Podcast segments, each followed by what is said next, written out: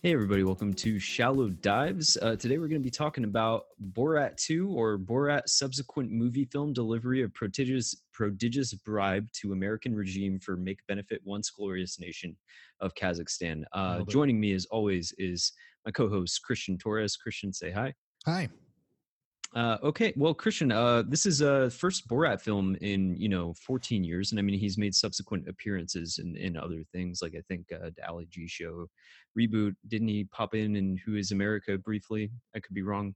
I think it was during the press the press for it. He did a yeah. he did an appearance on Kimmel or something as Borat yeah so like obviously like the uh the the character played by sacha baron cohen um who you know i i have nothing but respect for the guy. I i wanted to know like before we jump in here like what's your relationship with the first film uh in that character? Uh because like we were we were pretty uh aware at the time like that was when we were in high school around yeah. about and uh like that that was a cultural sensation and that's not an exaggeration. Um so so what was your relationship with the movie back then yeah it's it's it's really strange um because it is a cultural juggernaut that has subsequently, I think, been diminished by the fact that it's a cultural juggernaut. Um, that it was parodied to death, and there's a million different like uh, whatever. Having said that, it's like dude, I haven't seen the first movie in a minute. You know, I hmm. remember mm. I've only watched it twice my entire life. Like I saw it once in theaters, and I watched it when it came on uh, on demand. And this is the weird thing. I know I'm the outlier. I liked the movie, and I thought what it did was fucking genius. Did I enjoy that movie? Like, no. Much like, spoiler alert, I didn't enjoy this movie. Did I laugh at it? Yeah. Was I like awestruck by what it accomplished? Like, yeah, I really was. Um, and so that's the weird like dichotomy. It's like the respect that I have for Sacha Cohen as like a provocateur, as someone who commits, right? We always talk about commitment to comedy. I don't know people who commit really more than him. Maybe uh, Tim Heidecker, you know, like those dudes, like kind of fringe. Yeah, Eric Andre. Comedy. Eric Andre, yeah. So it's like I I I I'm in awe of him. I also dread watching anything that he makes for the most part. So that's how I feel about it. I mean, you know, we'll we'll get into the specifics. Uh, but you you've always been like way your capacity for cringe has always mm. been much higher than mine too. Well, do, do you, before I get into yeah, like exactly what I thought of this and the first film like is that like a, a, a problem for you is it just like the cringe factor that limits your enjoyment of it or is it just that the humor itself just isn't landing for you no i mean i, I laugh a lot like that's a thing like i can yeah. i i think it's really it's really great if you can somehow block out everything else and just accept it as the farce that it is and i and i had that realization in the second movie more than ever where he mm-hmm. walks into the the the uh, republican pack or whatever yeah, in a yeah, but like in a KKK hood, I was like, oh, all right. Like if you if you just were able to block out everything else and just like watching this person's exploits, you'd be like, Jesus Christ. But it's the fact that like I know that part of this is real. Also, I also know some of it's scripted. That was the other weird dichotomy. Is the first film felt way more unscripted. This yeah this was definitely more outlined. This had a purpose and a general direction it was trying to go, and I think it actually makes it a, a much better film as a result. But we'll talk about it here in a second, man. How do you want to tackle this this behemoth?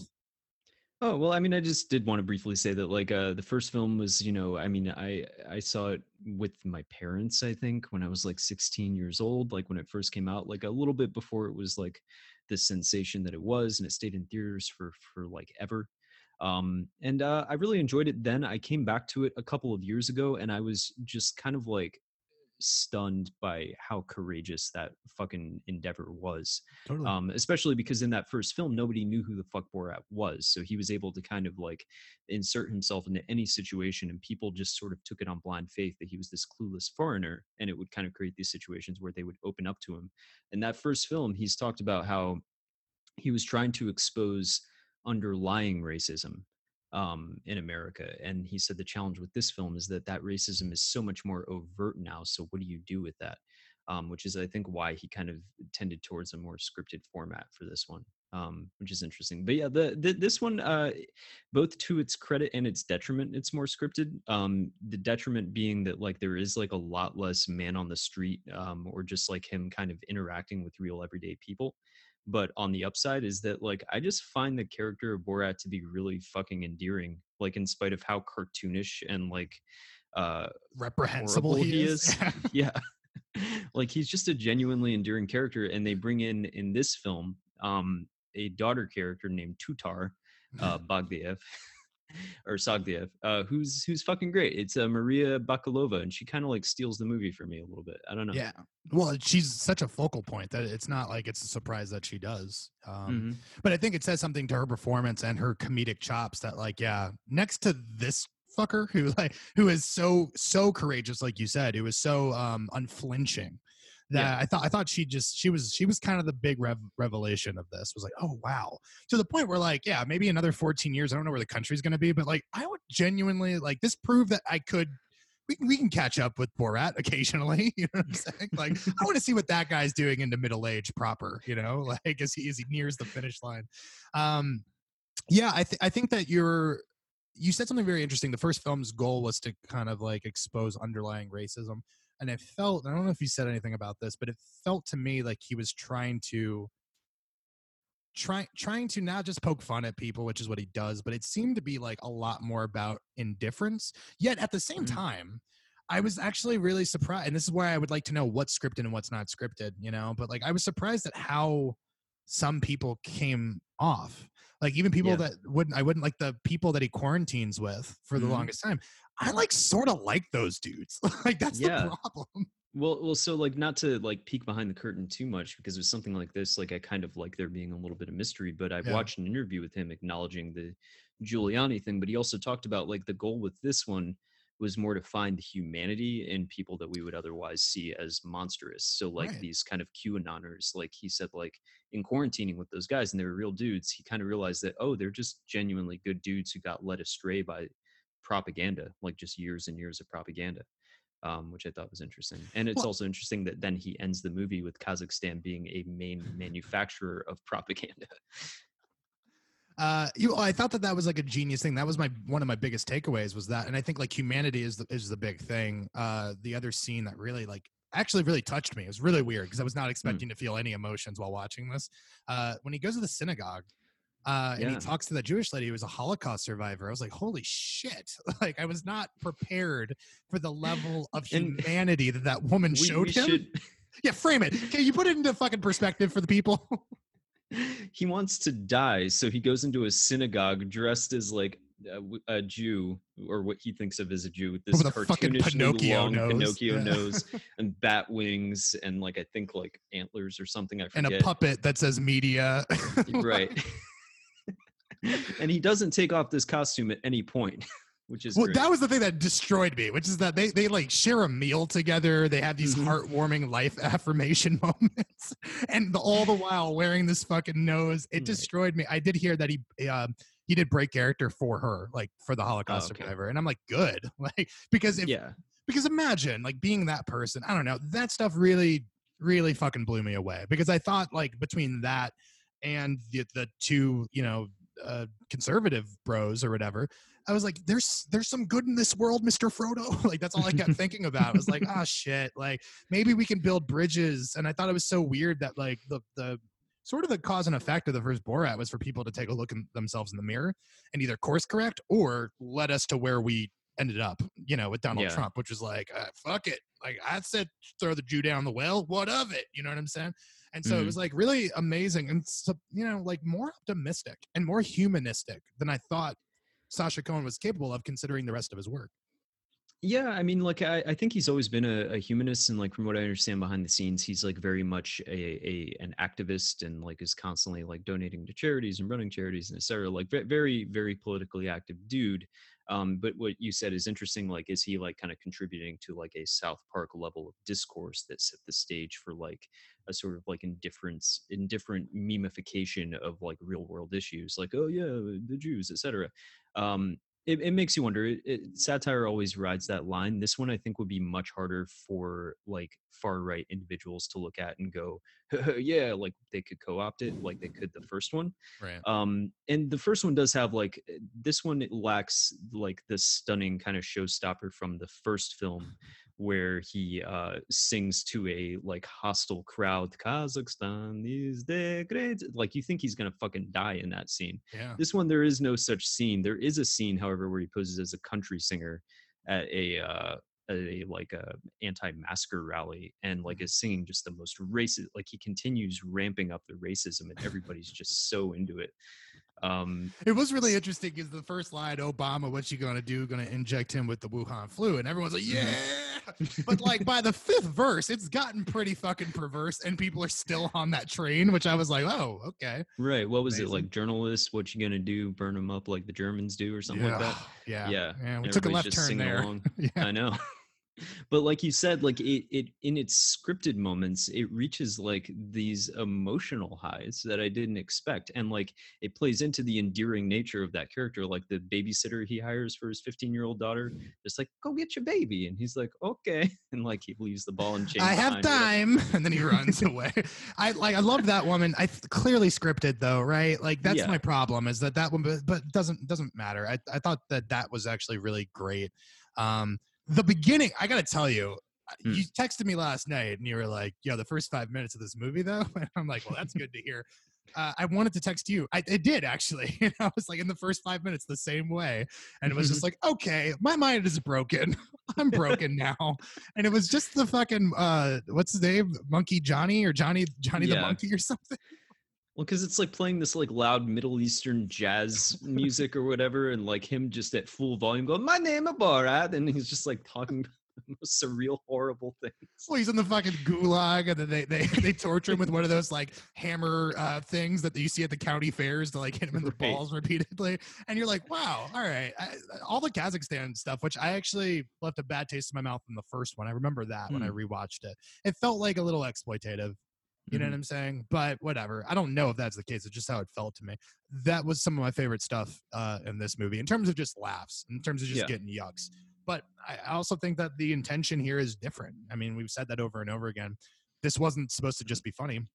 It wasn't mm-hmm. supposed to just hold up a mirror to society, and that's what it's going to do. But it genuinely was trying to tell a story and like you know, we, we I talk about this all the time with like stories we tell over and over again through the ages and epochs and shit like that. And it's like well yeah like we have this thing about father and son you know father daughter all of those stories and they were able to take this boy and a dog story something we've seen a billion times and yet wrap it in the perverse nature of borat and still somehow do something sentimental I was like yeah. really blown away by that so this is what i'm talking about i know when i prefaced this i was like i didn't enjoy this movie but I did. It's just that the cringe yeah. to get there, like how long things went on, Ugh. which is also the reason I liked it. Uh, mm-hmm. You yeah, said no, there, there Go was ahead. some cringe. Not not to interrupt you. What were you gonna say? I was just gonna say you mentioned the haircut scene earlier. Yeah. Which is hysterical, but it scratches that same itch as David Lynch showing a guy sweep up the bar for four minutes. You know what I'm saying? Where it's just like every first of all, the fucking shears that he's using are rusted. Like they haven't right. made those shears in a hundred years. Like, well, I, I, forget what's happening. It's like doing this cross-cutting, like dramatic montage is how it's framed, where it's like he's trying to earn enough money to get his daughter plastic, plastic surgery. surgery. so he can sell her to Rudy Giuliani. Um, and he's like cutting this guy's hair, and he'll like do one cut, show the man like yes, and the guy go mm-hmm. And like it just keeps going for like five fucking minutes, and like at no point is the guy upset at all. It's just endearing which which but that's the that was a really interesting takeaway because mm. like are we racist as a country? Oh most definitely. It's baked into the constitution don't you know?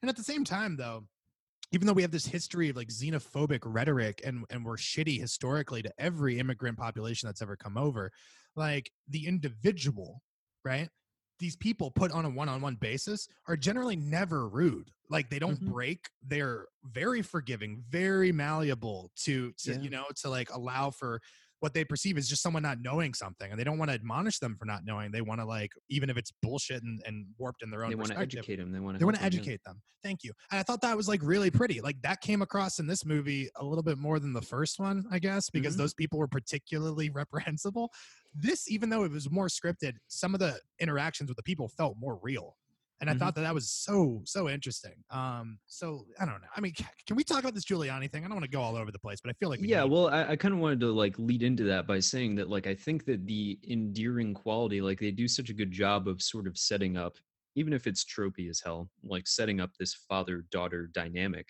and making you believe it and making you kind of believe in the emotional journey that Borat has mm-hmm. taken with his daughter, going from not even knowing she existed to like actually kind of loving her and like respecting her or whatever leads to this Rudy Giuliani scene that kind of adds an actual dramatic urgency to it, where it's like you feel gross, not just watching Rudy Giuliani like stuff his hand down his pants, but for her. And no, there's, you there's see actual, like the panic in him. There's like, actual real life. dramatic conflict and consequences, which you're like, where did this come from? And yet, Mhm. a very real event or staged or whatever. Yeah, uh, all the interactions 100% real, right? The Yeah. Giuliani stuff.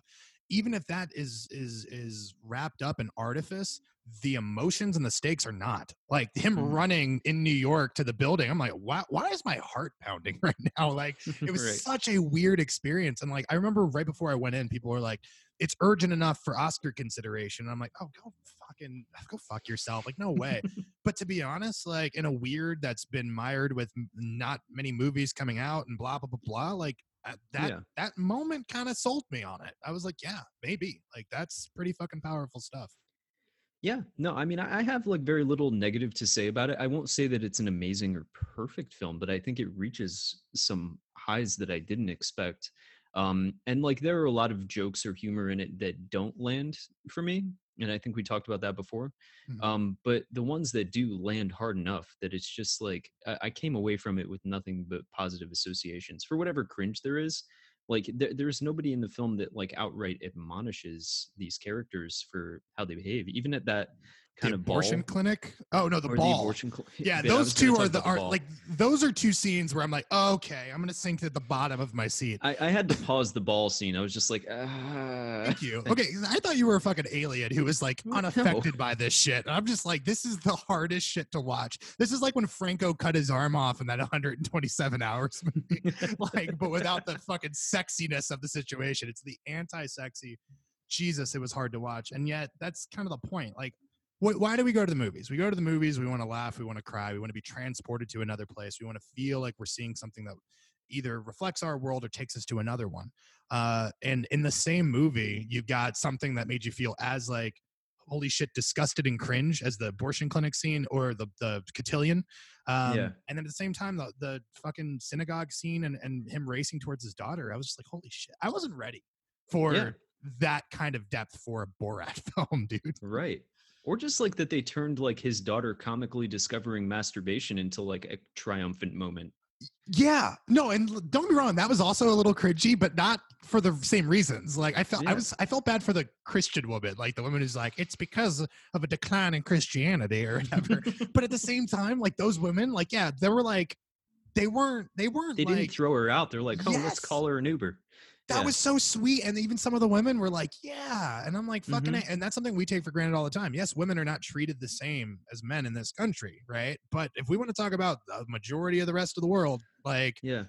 it's something we we don't think about all the time where like there is uh, shame associated to female sexuality the idea of being submissive which they even do that with the uh like the that, that woman who's just like um, a woman can't be strong she needs to be submissive The, sh- the sugar baby or whatever. i thought that was like such a, that's the thing about when you start thinking about it for real like considering some of this is improv and yeah even the scripted things are still like i don't want i don't think they're 100% scripted a lot of it you know what i'm saying yeah. it's like they they were able to set up and pay off so many things not just for yucks not just for the joke but for Mhm. the character moment so i'm like you i'm not going to call it a perfect film but i'll say I, I think i did enjoy this more than the first one i need to Oh, go back and rewatch the first one Yeah. um Well, the first just- one has like maybe my favorite comedy scene in anything. It, it's up there. Maybe not my favorite, but just when they're and it's totally scripted. But it's when him and his handler, his producer. wrestling No, oh thank god okay uh, when they're when they're staying at a, at a Jewish bed and breakfast and they don't know that they're Jews and then they find out they're Jews and like two cockroaches come under the door. They think it's the Jews who have transformed into cockroaches. They just start Right. throwing money, crawl out the window. Yeah, that's amazing. amazing. I, I this is completely unrelated. Let me get back to that scene, but um, I really love in the first movie. It's like in the it's in the first five minutes. He gets there and he's driving the ice cream truck, and he just he has a a, a left turn signal on, and then he just turns right. I don't know why. That cracks me up so much. That's like one of my favorite bits of that movie. Um, but no, I think that's a very interesting thing, which is to say that so much of the first film kind of was mired in this controversy for its anti perceived anti-Semitism, which is funny. I mean, Cohen's Jewish. Uh, Right. you know, and I'm not saying that gives him the right to say whatever he wants, but I think it gives him a little bit more of a right to to broach that topic.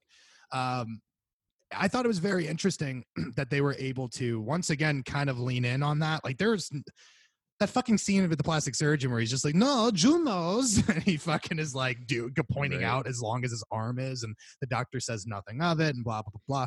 But um, as improbable as it may seem, it's like Borat grew as a character. From one to Yeah. two, didn't grow. Like he's in the beginning of the film, he's the same Borat as he is in the end of the first film. Mhm. Uh, but throughout the course of this film, like he grows as a character, which I thought was weird. Also, I just want to say that it's hilarious that the confirmation of the Holocaust is a victory for Borat. that was hysterical, and I just love. And I know people are going to get mad. And they're like, "Oh, parodying anti-Semitism leaves the door open for anti-Semitism." I don't necessarily believe that. I thought it was done Yeah. really well, and that people are mad about a lot of things right now. But you know what? Like, yeah, honestly, if you have an Amazon Prime account, check it out. It's an hour and a half of your time. I would pretty much fully recommend it uh, to anyone who enjoyed the first one or is just looking for, you know, a good little bit of satire, a little bit of heartwarming satire. Before we wrap up, I do want to circle back to the Giuliani of it all, if you don't Oh, mind. sure. Uh, yeah, we, we didn't spend much time on that.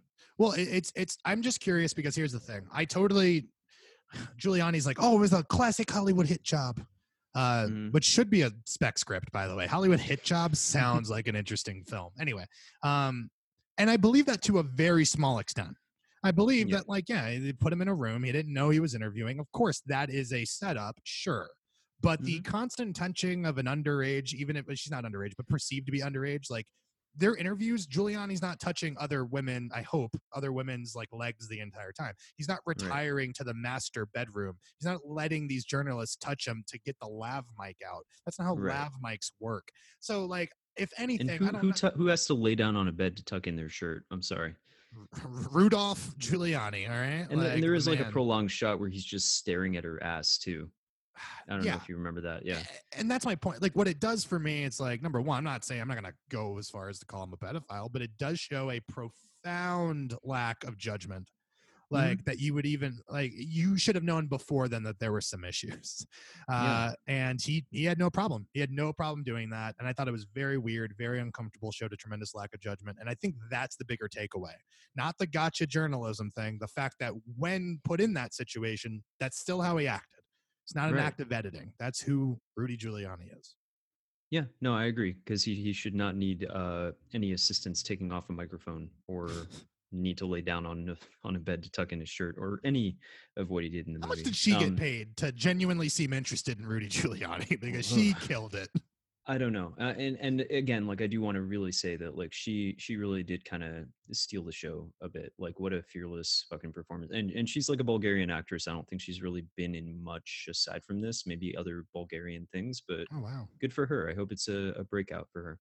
Yeah, uh, on a numeric scale, I know we hate to do these things, but uh, I'm I'm thinking uh, honestly, I want to be a little generous. I think it's like a really solid, solid eight. I think it's like as best case scenarios you could get for an iconic film that's had more than a decade since its last outing. Uh, Mhm. Those almost never work. This worked uh, exceptionally well. Yeah, no, I'd give it a solid eight as well. I think I'm right there with you. Well, that's not much for. Con- I wanted you to be like one star, and this is why.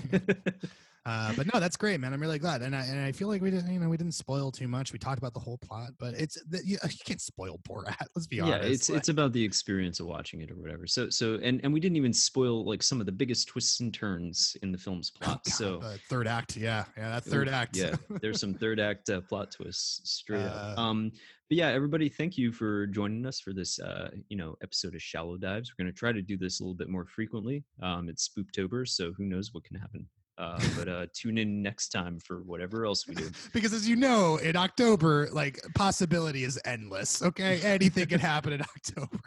All right, uh, thank you, Max, and we'll be back uh, very soon. Yep.